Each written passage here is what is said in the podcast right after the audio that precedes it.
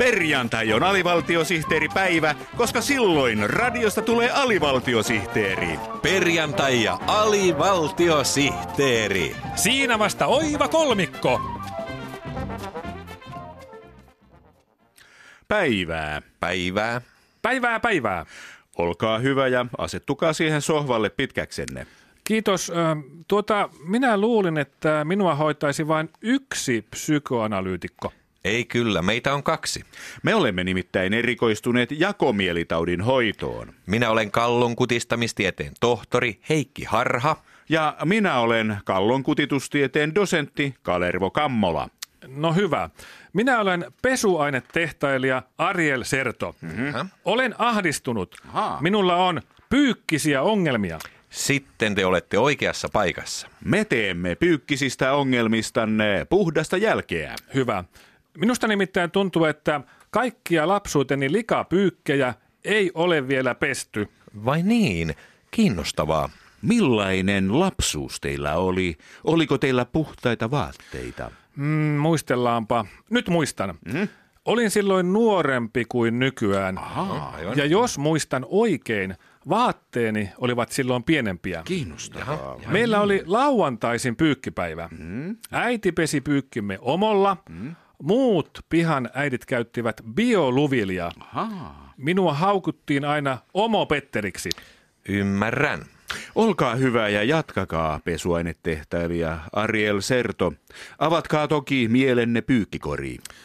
En pysty enää olemaan muiden ihmisten seurassa. Mm. He ällöttävät minua. Jaha. Heillä on yllään likaisia vaatteita. Tiedettehän, pesty viimeksi toissapäivänä.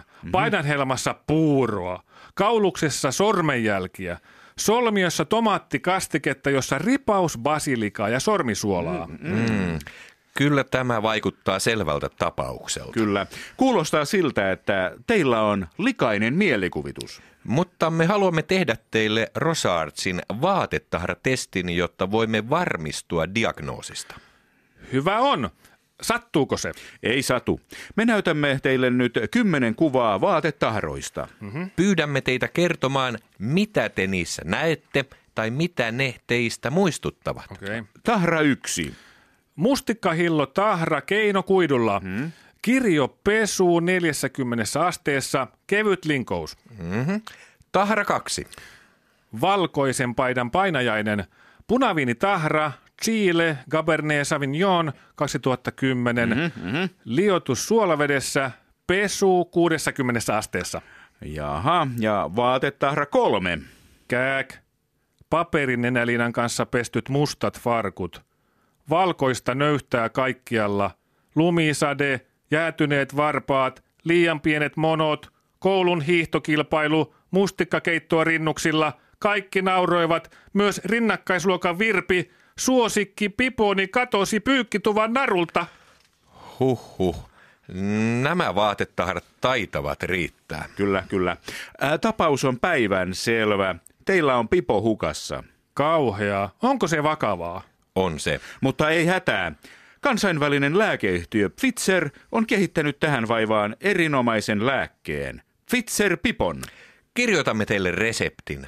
Laittakaa pipo päähän kolme kertaa päivässä ruokailun yhteydessä kuukauden ajan. Hienoa.